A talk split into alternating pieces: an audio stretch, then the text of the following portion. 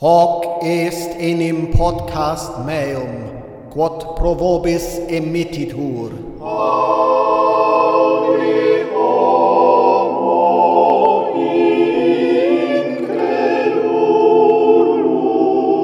Kennt ihr das auch, wenn man so gehemmt ist, weil einem irgendjemand über die Schulter blickt? Also ich wusste das von mir ja schon immer, dass es irgendwie so ist, aber in letzter Zeit habe ich das extrem gemerkt, dass ich irgendwie da total die, ich weiß gar nicht, ob ich dazu ähm, Zwangsneurose sagen soll oder so, aber ich kann irgendwie, ich kann einfach nichts so richtig, also, naja, ich, ich weiß nicht, wie ich das richtig sagen soll, aber klar, ich kann arbeiten, wenn jemand anders im Raum ist, aber gerade so eine Sachen wie was aufnehmen oder was schreiben, also alles, was so so einen kreativen Prozess betrifft, wenn man das so nennen äh, darf oder soll, was ich hier mache, äh, dann ähm, ich kann das nicht, wenn jemand mir dabei zuhört. Es ist wirklich krass. Ich kann auch nicht schreiben, wenn mir jemand dabei über die Schulter guckt.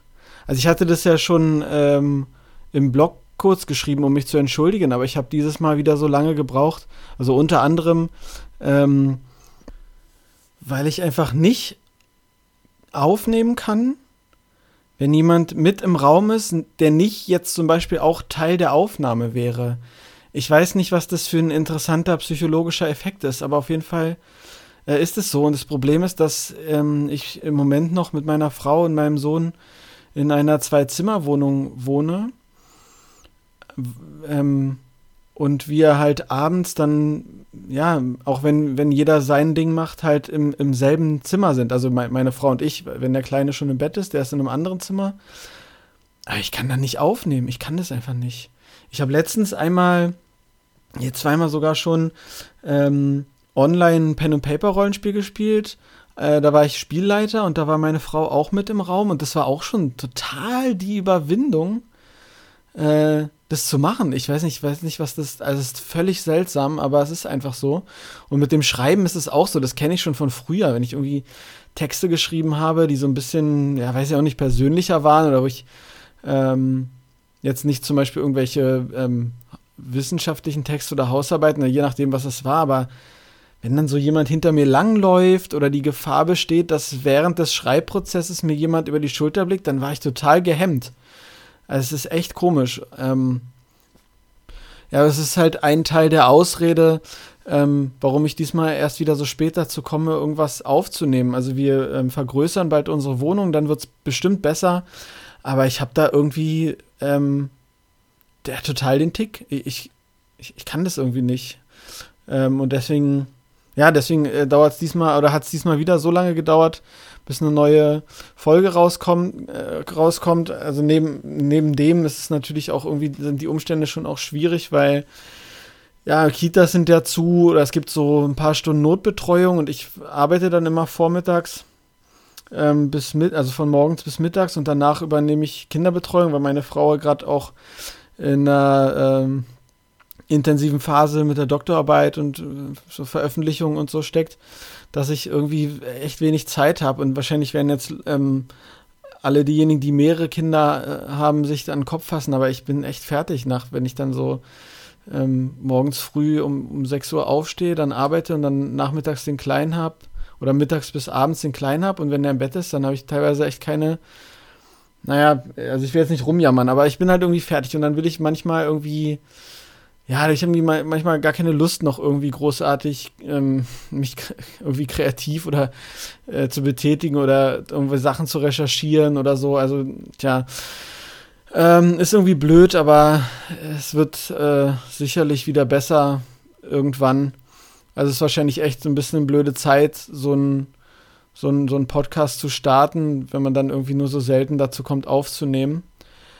Aber ja, ja, so ist es halt. Ich, ich hoffe, ihr könnt es verstehen. Ähm, vielleicht äh, gibt es ja dem einen oder anderen auch so, vor allen Dingen mit diesem komischen psychologischen Tick, wobei ich da wahrscheinlich, ich weiß auch nicht, wahrscheinlich ein bisschen extrem bin irgendwie. Also ich hätte auch schon geschrieben, dass ich hatte da irgendwie mir Notizen gemacht. Oder nee, als ich, genau, als ich diesen äh, Blog-Eintrag geschrieben habe, ich habe echt immer so hektisch dann so das Fenster gewechselt, wenn, Das ist völlig bescheuert eigentlich, aber das, ja, ich weiß auch nicht. Das ist, aber es ist halt einfach irgendwie so. Ich könnte mich da wahrscheinlich überwinden, aber ähm, naja, ich meine, es soll ja auch Spaß machen. Aber wenn wir jetzt dann bald eine größere Wohnung haben, gibt es halt auch einen Raum, in dem man sowas dann eher mal machen kann, wo man allein ist. Dann äh, finde ich wieder andere Ausreden. Nee, dann hoffe ich, komme ich hoffe ich mal dazu, ein bisschen häufiger ähm, und ein bisschen regelmäßiger aufzunehmen.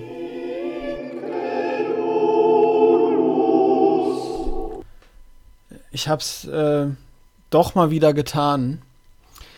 Ich habe mich ähm, äh, darauf eingelassen, wie soll ich das sagen? Ähm, also mein Bruder, äh, beziehungsweise einer meiner Brüder, ist ja ziemlich, wie soll ich sagen, ja, doch recht e äh, fundamentalistisch evangel evangelikaler Christ.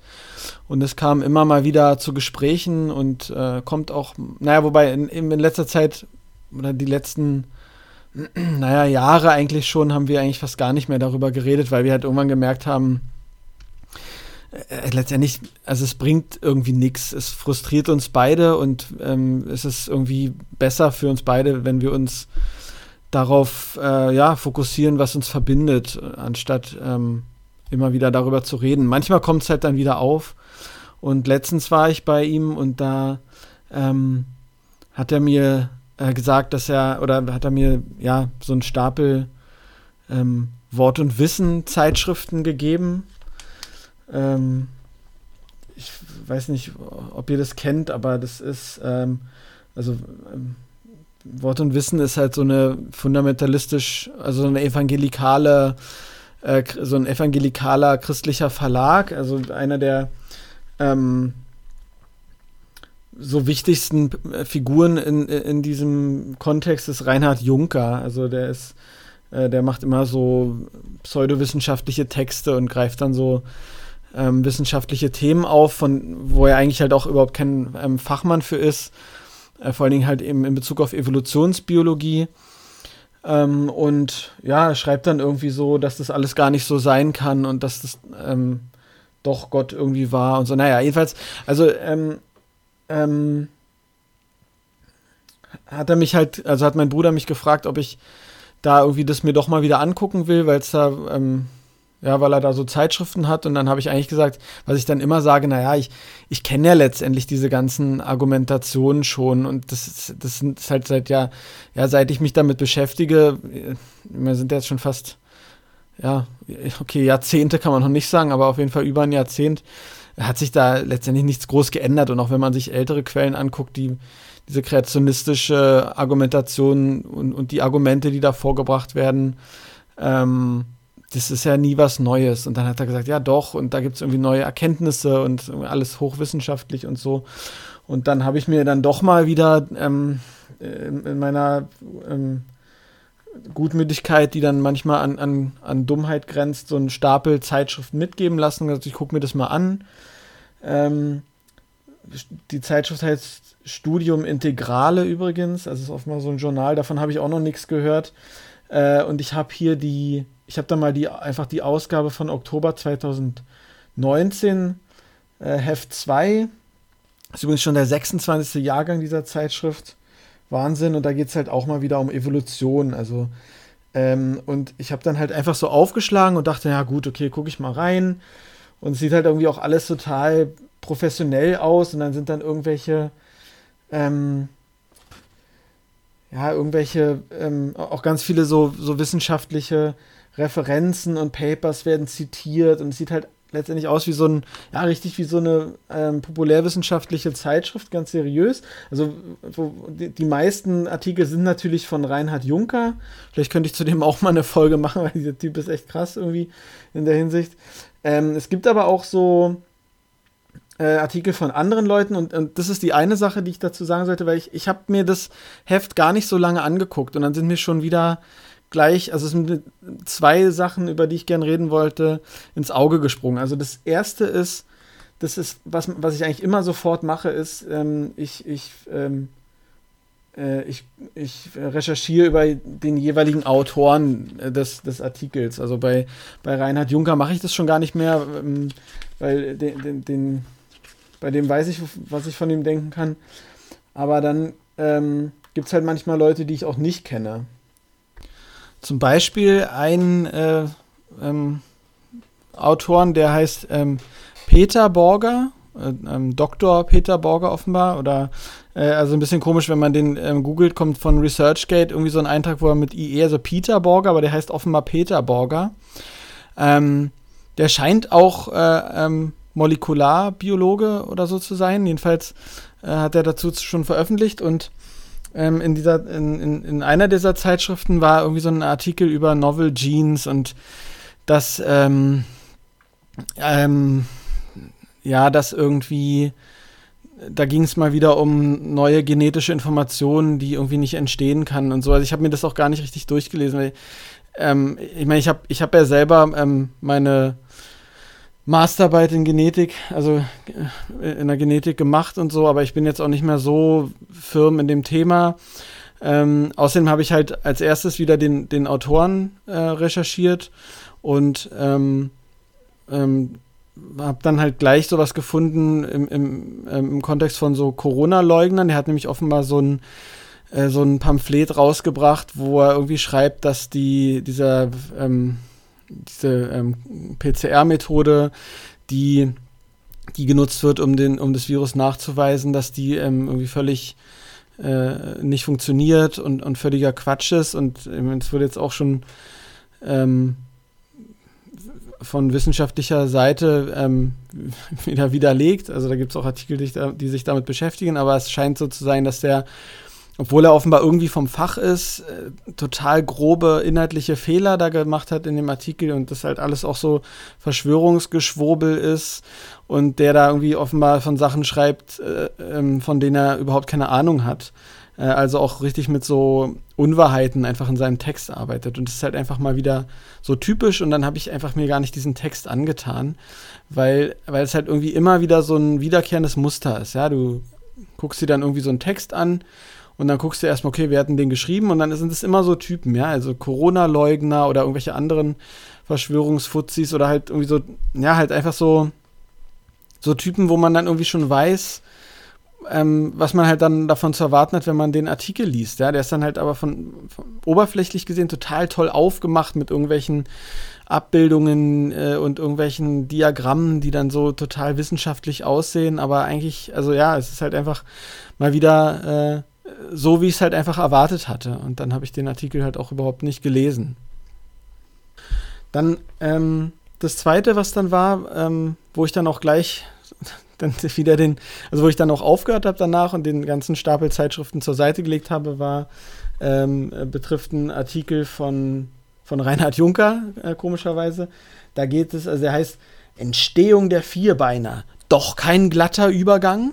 Äh, also weil man normalerweise, also man würde jetzt so, ja, also eigentlich ist die, ist der Landgang fossil eigentlich ganz gut mittlerweile belegt. Also klar, es gibt immer Lücken. Also darüber hatte ich, glaube ich, auch schon mal gesprochen, über diesen God of the Gaps, dieser Gott der Lücken, der klar, äh, quasi, ja, ja ich meine, der immer irgendwie sein muss, weil, weil du halt nie eine komplette Reihe hast, aber auf diese Lücken stürzen die sich dann. Und hier in diesem Artikel von Reinhard Juncker, den habe ich auch gar nicht erst gelesen, weil ich da schon wieder gemerkt habe, dass irgendwie dieser alte Frust hochkommt. Ähm, da sind halt auch immer so, wie man das, wie das heutzutage immer ist in so Zeitschriftenartikeln, sind manchmal so, so dicke Hervorhebungen. Und eine von diesen Hervorhebungen ist, ähm, äh, lautet wie folgt. Ähm, vermeintliche Übergangsformen waren nicht auf dem Weg vom Wasser ans Land, sondern für einen bestimmten Uferlebensraum spezialisiert. Und weil das hier offenbar die einzige, ähm, ja, nee, die, ja, eine der beiden Hervorhebungen ist, die andere ist, habe ich noch gar nicht geguckt, wie alle Organismen wurden sie adaptiv für ihre eigene Lebensweise optimiert und waren nicht auf dem Weg zu irgendetwas. Ja, okay, gut, äh, es, schlägt eigentlich in die gleiche Kerbe. Also diese Hervorhebung ähm, sind offenbar so die Quintessenz des Artikels. Und irgendwie, da habe ich schon wieder gemerkt, ich, ich kann das, ich ertrage das irgendwie nicht. Das ist einfach, ähm, da merkt man einfach, also ich sage auch gleich nochmal was dazu, warum, aber man merkt einfach, da hat einer über ein Thema geschrieben, ähm, was er überhaupt nicht verstanden hat. Also diese vermeintlichen Übergangsformen, die nicht auf dem Weg vom Wasser ans Land waren, sondern für einen bestimmten Uferlebensraum spezialisiert sind. Ähm, es wird so dargestellt, als würde das irgendwie dieser Evolutionstheorie ähm, widersprechen oder als wäre das nicht das, was man erwarten würde, wenn man, ähm, wenn man, wenn man der Evolutions, wenn man von der Evolutions oder wenn man von der Evolution ausgeht. Und da frage ich mich schon, also Reinhard Juncker ist offenbar einer, der so, der sich wirklich seit Jahrzehnten mit dem Thema beschäftigt. Ähm, und man merkt ein, allein an diesem Zitat, dass der trotzdem überhaupt keine Ahnung hat, wovon er spricht. Ähm, und, und also entweder der macht es wirklich mit Absicht oder ja, okay, ich, also die Alternative will ich jetzt gar nicht so sagen, aber ähm, das ist halt, also ich ich merke schon wieder, ich, ich, werde, also es passt eigentlich auch zu dem äh, Thema, zu dem ich heute ähm, sprechen will. Ähm, ich werde schon wieder so wütend, weil mich das so nervt. Also ganz kurz inhaltlich. Ähm, also die, die Aussage des Textes ist offenbar, dass weil, ähm, weil ein bestimmter Organismus, der gefunden wird, ähm, an bestimmten Lebensraum ziemlich gut angepasst ist, kann es halt keine Übergangsform sein. So, so das ist ja letztendlich der Gedanke, der dahinter steckt. Ähm, das heißt, ähm, wovon Reinhard Juncker ausgeht, ist, äh, Übergangsformen, äh, evolutionäre Übergangsformen müssen irgendwie unfertig sein oder was auch immer das heißt. Und das ist halt kompletter Quatsch. Ähm, natürlich ist jede jeder Organismus in einem bestimmten Ökosystem oder ein bestimmt, der eine bestimmte Nische einnimmt, letztendlich, also perfekt nicht, aber sehr gut auf das angepasst, worin er gerade lebt. Und ähm, Übergangsformen, wenn man evolutionär von Übergangsformen spricht, heißt es nicht, dass man irgendwelche unfertigen Formen erwartet, sondern jedes, jeder Organismus zu jeder Zeit, der gerade lebt, ist halt so optimal angepasst an seinen jeweiligen Lebensraum und je, seine jeweilige Umwelt und die Nische, die er einnimmt, dass, ja, dass, dass sie sich halt, dass diese Population oder diese Art sich halt fort, funktioniert, fortpflanzen kann.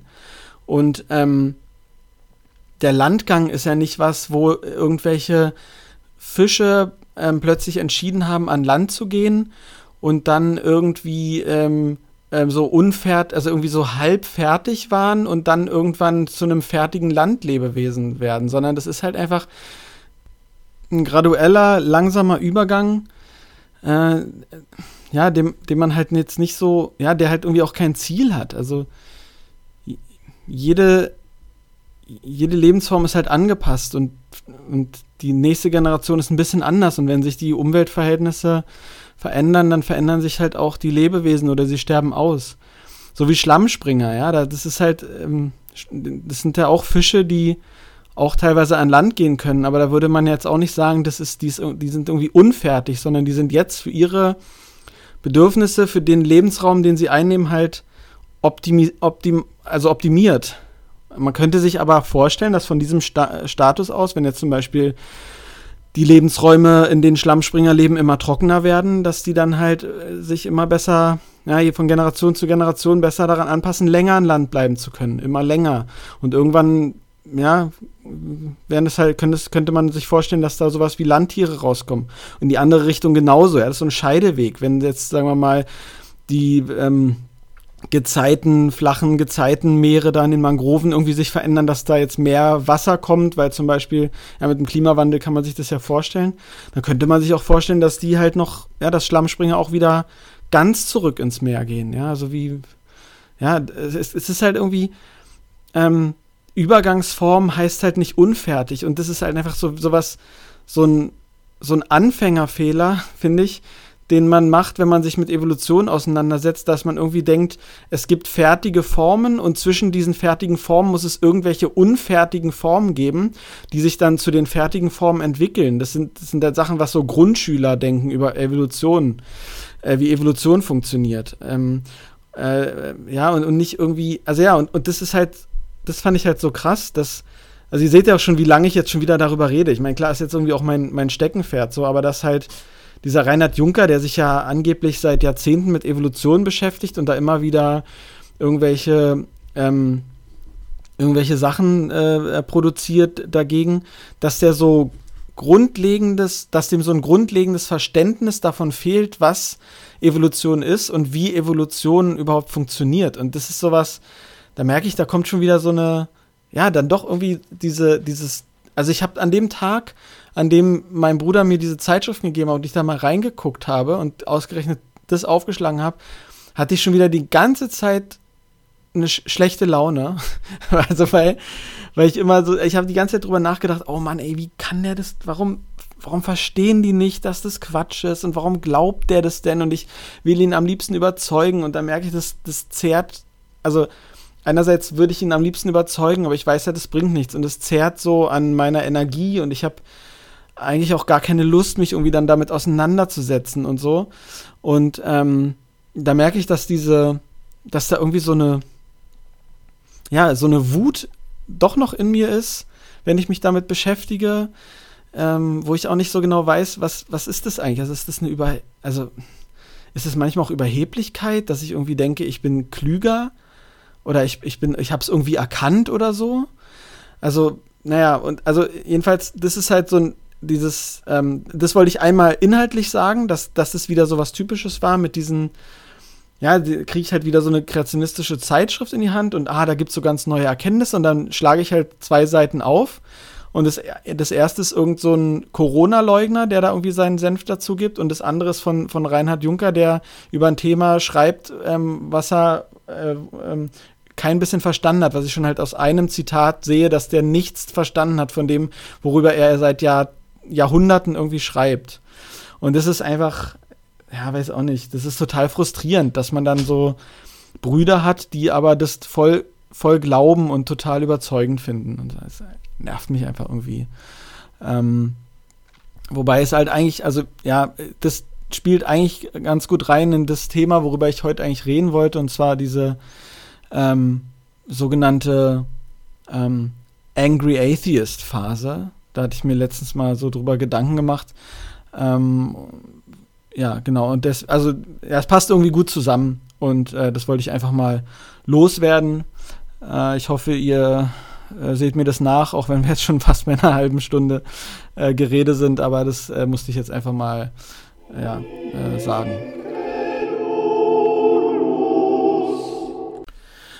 Also, worüber ich heute jetzt im, im Hauptteil eigentlich reden will, ist, ist gar nichts wo es irgendwie eine Auflösung für gibt oder ja, wo ich irgendwie ein Thema großartig erarbeite oder so, weil ich, ich habe aber in letzter Zeit ähm, jetzt auch, wenn ich mich wieder mehr mit meinem Atheismus ähm, und meinem Weg dahin beschäftige, ähm, ähm worüber ich halt nachgedacht habe, und zwar, ähm, also mein, mein Weg hin zum Atheismus oder zu dem ähm, Welt- und Glaubensbild, was ich jetzt habe, war ja, äh, hatte ich ja schon erzählt, also unter anderem in der ersten Folge ein ziemlich langer. Und wenn ich so drüber nachdenke, was diesen, diesen Anfang so charakterisiert hat oder die erste Zeit, auch die erste längere Zeit, äh, nachdem ich mich getraut habe, ähm, ja, zu sagen, dass ich eigentlich nicht mehr an Gott glaube, oder was heißt eigentlich, dass ich nicht mehr an Gott glaube, sondern dass ich halt Atheist bin war so eine Phase, die man, die man so als Angry Atheist Phase bezeichnet oder bezeichnen könnte. Und dann hatte ich jetzt, als ich die Folge machen wollte, ähm, erstmal so die Idee, dass ich so recherchiere und, und mal gucke, was es dazu gibt. Also ob das, äh, ob es da irgendwelche psychologischen Arbeiten zu gibt, weil das Phänomen ist ja eigentlich, dachte ich jetzt so, eigentlich nichts, was jetzt nur auf den Atheismus ähm, bezogen ist. Also, dass, dass man irgendwie, wenn man irgendwas Neues erfährt oder irgendwie eine, ähm, eine für das eigene Leben bedeutsame Erkenntnis erlangt hat, dass man dann eine Zeit lang so mehr oder weniger evangelistisch oder fast schon missionarisch unterwegs ist.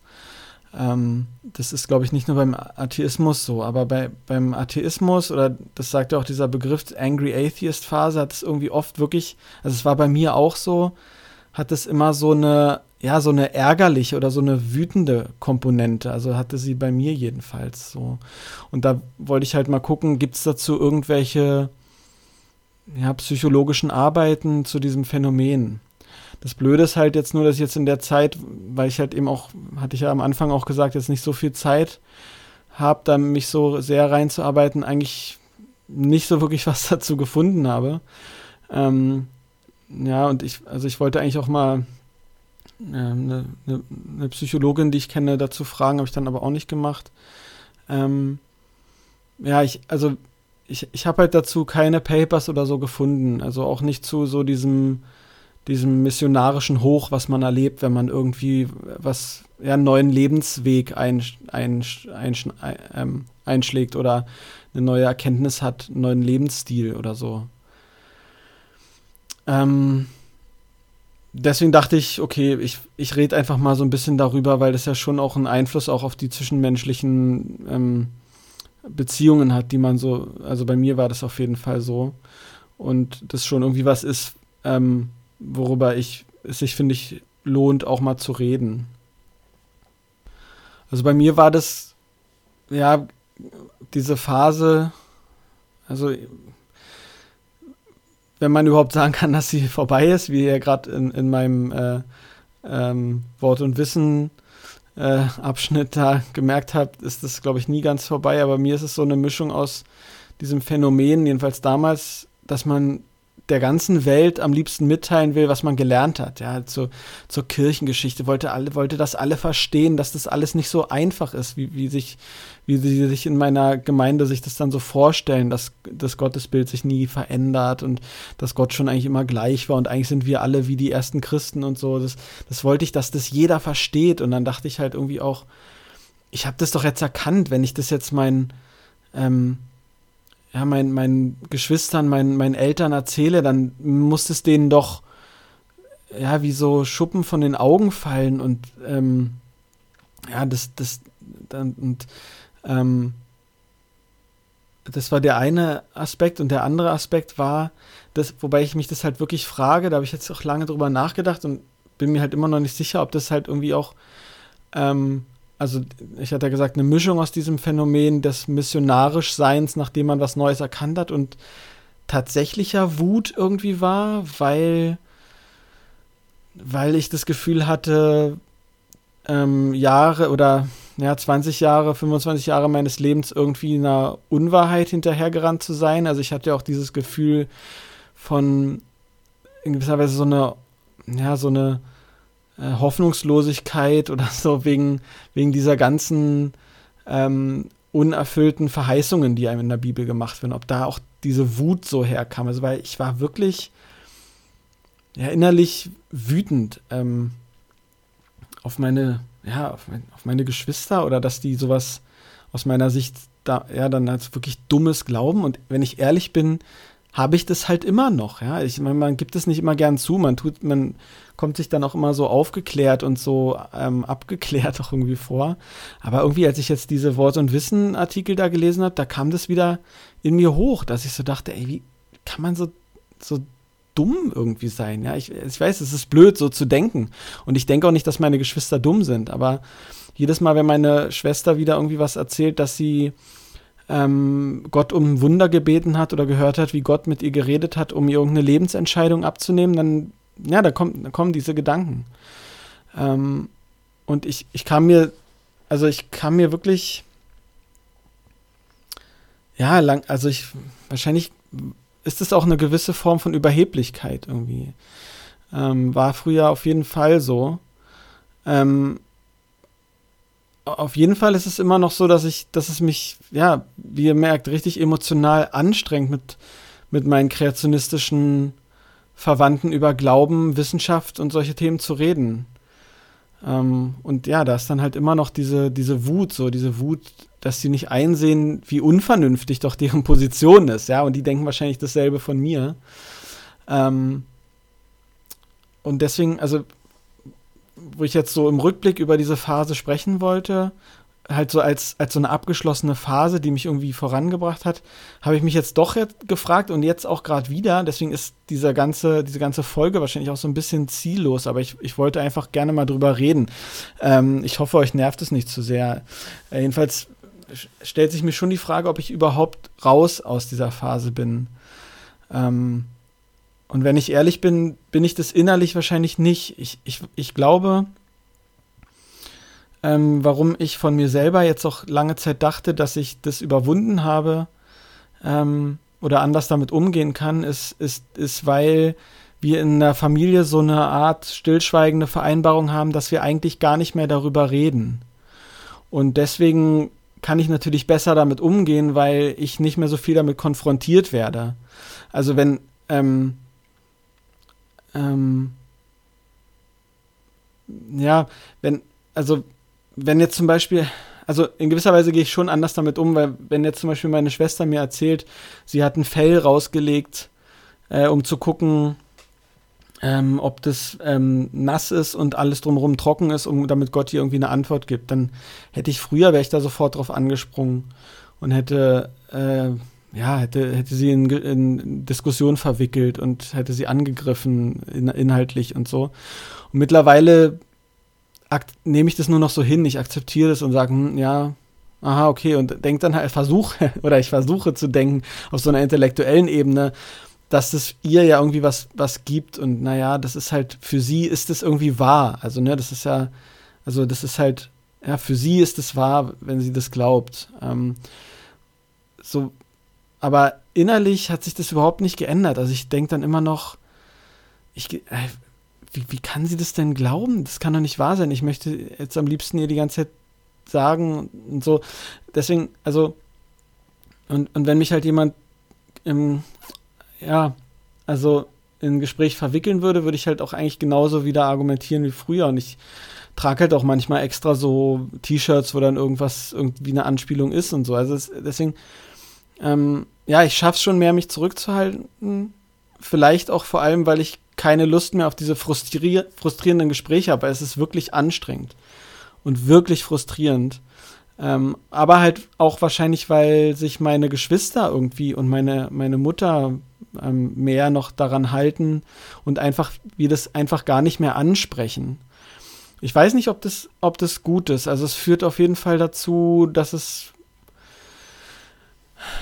meistens harmonischer ist ähm, aber irgendwie führt das, finde ich, auch dazu, dass man, dass man oft das Gefühl hat, da, da, da, ist sowas, da schwebt sowas im Raum und man, ja, und man, man, es ist dann immer so ein bisschen so eine unangenehme Situation, wenn dann meine Schwester irgendwas ähm, Glauben, bezüglich des Glaubens zum Beispiel erzählt oder so, weil, ja, dann ist halt, dann herrscht dann irgendwie so ein bisschen so peinliches Schweigen und da ist halt, frage ich mich halt schon manchmal, was ist besser? Also es ist dann äh, besser, ja, dieses Nichtsagen und so Harmonie anzustreben durch Sachen verschweigen oder ist es vielleicht doch angenehmer oder ehrlicher, wenn man dann doch wieder was sagt? Also das ist, da bin ich irgendwie auch echt noch nicht so, habe ich immer noch nicht, bin ich immer noch nicht zu so einem Ergebnis gekommen. Also, ähm, so rückblickend weiß ich, äh, kann ich mir auch vorstellen, dass ich zu der Zeit, also wo ich so ganz extrem war und so ganz missionarisch fast unterwegs war und immer mit einem Richard Dawkins Buch äh, unterm Arm rumgelaufen bin und das überall offen hingelegt habe, wenn ich zum Beispiel bei meiner, bei meinen Eltern irgendwie war oder so, dass alle das sehen und auch, ja, ja, sehen, dass ich Atheist bin und nicht mehr an diesen Quatsch glaube und so dass ich da echt, dass es nicht angenehm war, mit mir zusammen zu sein als, als Christ. Ähm,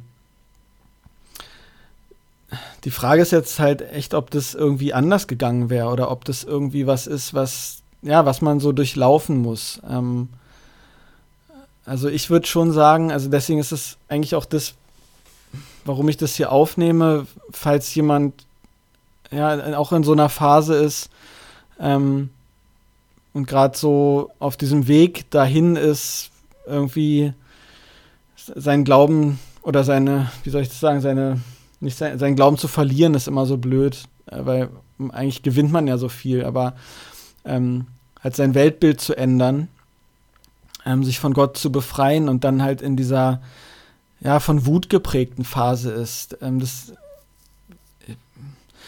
dass das dass ich glaube, dass das normal ist, irgendwie wahrscheinlich auch sein muss. Das ist wie so eine Art Pubertät oder so eine Art Emanzipation. Ähm, man muss natürlich immer überlegen, also das kann man jetzt so im Rückblick sagen, wo ich das, also ich hatte ja gerade gesagt, ich habe es eigentlich nicht überwunden, aber ich habe halt besser gelernt, damit umzugehen. Ähm, ob es das irgendwie wert ist. Also ähm, wahrscheinlich jetzt, so wo ich drüber nachdenke, wahrscheinlich irgendwie schon, weil das eben auch zu diesem Ablösungsprozess dazugehört. Aber dieses Maß zu finden, ähm, je nachdem auch mit wem man so zusammen ist, äh, ähm, Leute, auch die einem lieb sind, so stark vor den Kopf zu stoßen, dass manches vielleicht irreparabel ist. Also bei, bei zum Beispiel bei meiner Schwester und mir und auch meinen älteren, ältesten Nichten, die halt auch sehr gläubig sind und sehr, sehr ähm, evangelikal, da sind, da sind einfach, ja, da sind Gräben entstanden, die, würde ich sagen, die sind irreparabel. Also das Verhältnis ist nicht mehr so herzlich wie früher. Also weil wir halt, ja, weil, weil ich halt, mh, mm, ja, würde ich auch, ja klar, ich habe auch viele Fehler gemacht, aber halt auch dieser Glaube und diese Wichtigkeit des Glaubens für meine gläubigen Verwandten steht halt zwischen uns. Und halt eben aber auch, eben, ja, jetzt rede ich mich wieder raus, eben auch so, wie ich damit umgegangen bin. Und das ist so ein bisschen, ja, das ist halt einfach wie so ein total das zweischneidige Schwert oder so, ja, so ein Dilemma, in dem man steckt. Also einerseits, klar, man muss sich emanzipieren oder man muss, man muss das auch zugeben und man, das gehört wahrscheinlich auch zum Prozess dazu, dass man das öffentlich macht und dass man ja, dass man das halt auch zeigt und irgendwie auch so ein bisschen stolz darauf ist. Aber ich würde jetzt ähm, so im Rückblick wahrscheinlich Dinge anders machen. Also nicht mehr unbedingt immer mit dem Holzhammer, wie man so schön sagt, dann äh, allen das auf die Nase binden und dann immer die bei, bei jedem auch nur an, einigermaßen religiös angehauchten Kommentar irgendwie ähm, sofort drauf anspringen und mit Sarkasmus und, und, und, und ähm, Zynismus und so herablassenden Kommentaren darauf reagieren. Ähm, das würde ich das würde ich nicht mehr machen, auch wenn ich mich innerlich teilweise danach fühle. Aber ähm, ähm, wenn jetzt jemand das hier hört, der auch gerade in so einer Phase ist, dann, ja, ich weiß gar nicht, wahrscheinlich kann ich gar keinen Rat geben oder warum sollte ich auch einen Rat geben? Aber ähm, ich, wenn ich mir jetzt so vorstelle, mich fragt jemand, dann wäre wahrscheinlich, also dann, was mir damals geholfen hätte, wäre vielleicht so zu wissen, es ist irgendwie normal, auch dass man ähm, dass man sich so fühlt, dass man alle überzeugen will, aber dass das sowieso nicht geht. Und dass man es dann vielleicht irgendwie anders schafft, das zu kommunizieren, als so, als so wütend drüber zu kommen. Ähm, also die Frage, ob sich halt so eine Phase lohnt, ja, die stelle ich mir manchmal, ob sich das gelohnt hat, dass ich damals so war. Und ich kann das gar nicht beantworten. Also wahrscheinlich ja, also auf jeden Fall ist es normal, denke ich. Und eine Phase, durch die man muss, auch um sich selbst und seine Reaktion einzupendeln. Das ist ja oft so. Das ist ja irgendwie fast in jedem Lebensbereich so. Ähm, allerdings würde ich halt eben innerlich nicht sagen, dass ich es überwunden habe. Ich habe halt nur gelernt, damit umzugehen. Also so umzugehen, dass ich andere jetzt nicht mehr so gleich damit verletze. Ja, ähm, das, ja, ich, also man muss aber eben, ja, da, das ist echt eine Gratwanderung. Also man muss irgendwie, man muss ja trotzdem sich, ja, integer sein und sagen, zum Beispiel, nee, Mama, ich will jetzt, also du musst jetzt nicht für mich beten oder ich will jetzt nicht, wenn ich in einer schweren Lebensphase bin, ähm, jedes Mal so subtile Anspielungen haben, ob ich nicht doch mal wieder darüber nachdenken will, ob es da jemanden gibt, der ähm, größer ist und der irgendwie, also so, das höre ich ja auch immer noch. Also das ist, das kommt auch zurück, also das ist halt so ein bisschen so ein, sowas, was ich in letzter Zeit merke, wo ich irgendwie Oberfläche oder wo ich halt Moderator geworden bin, nicht mehr so viel sage, auch mal versuche interessiert nachzufragen oder so Sachen einfach zu akzeptieren, wenn meine Mutter mir irgendwas erzählt, wie sie Gott erfahren hat. Ähm, ähm, dass das aber dazu führt, dass ähm, wieder mehr sowas kommt, dass die, glaube ich, das Gefühl haben, ich bin wieder offener geworden.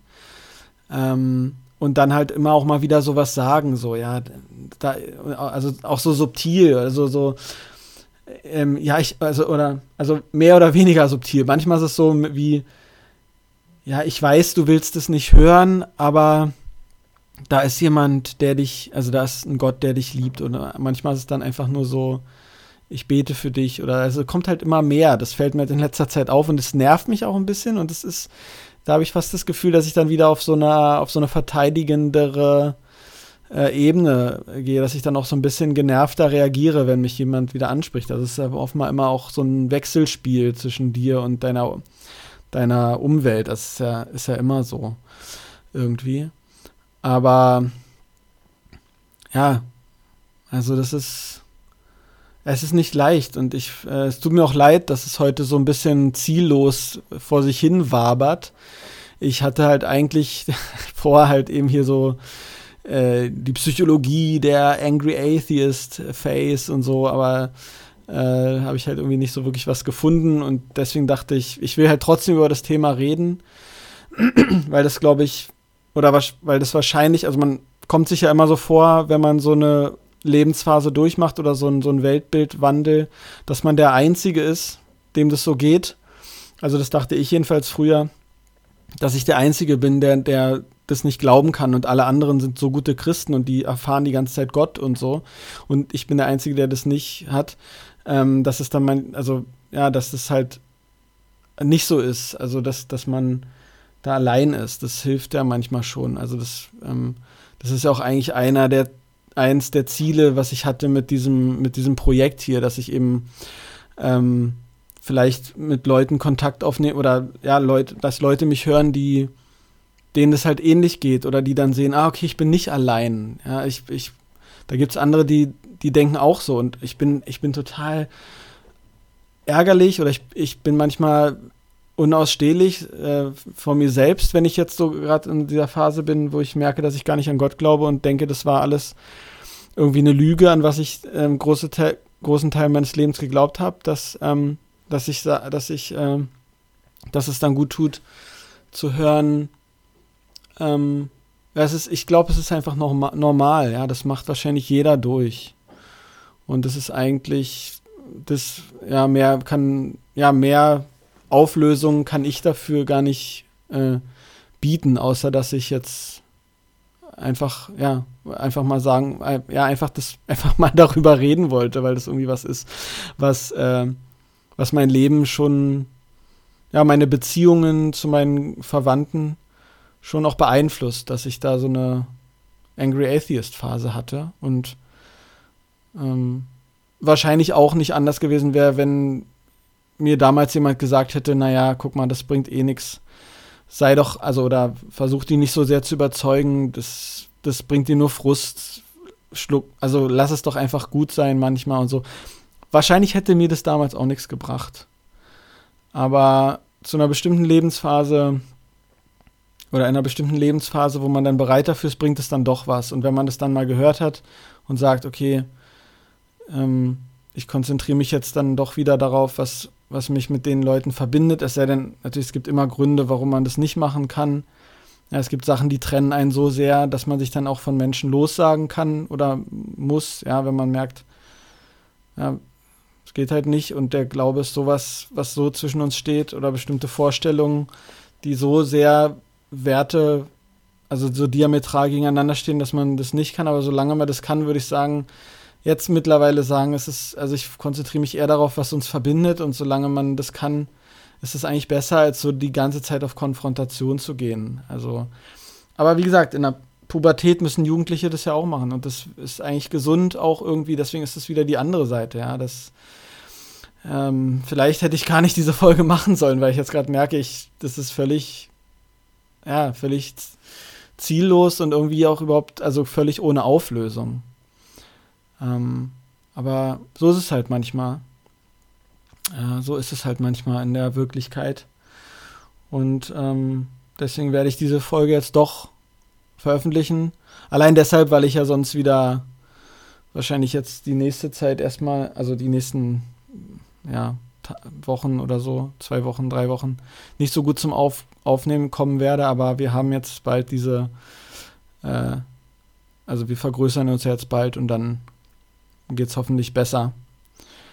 Ähm, genau. Das nächste Mal habe ich wieder irgendein Thema. Ähm, mir fällt gerade nicht ein, was, und ich habe gerade meine Notizen nicht dabei, wo das draufsteht. Also heute ist völlig, völlig äh, faserig die Folge.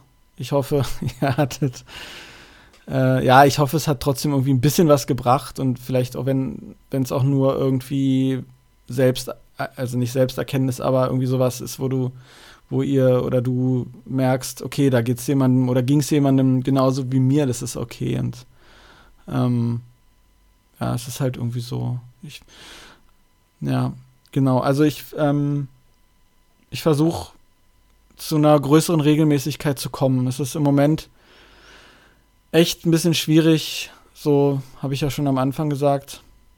Ähm, ich versuch's. Ich möchte eigentlich gern öfter aufnehmen.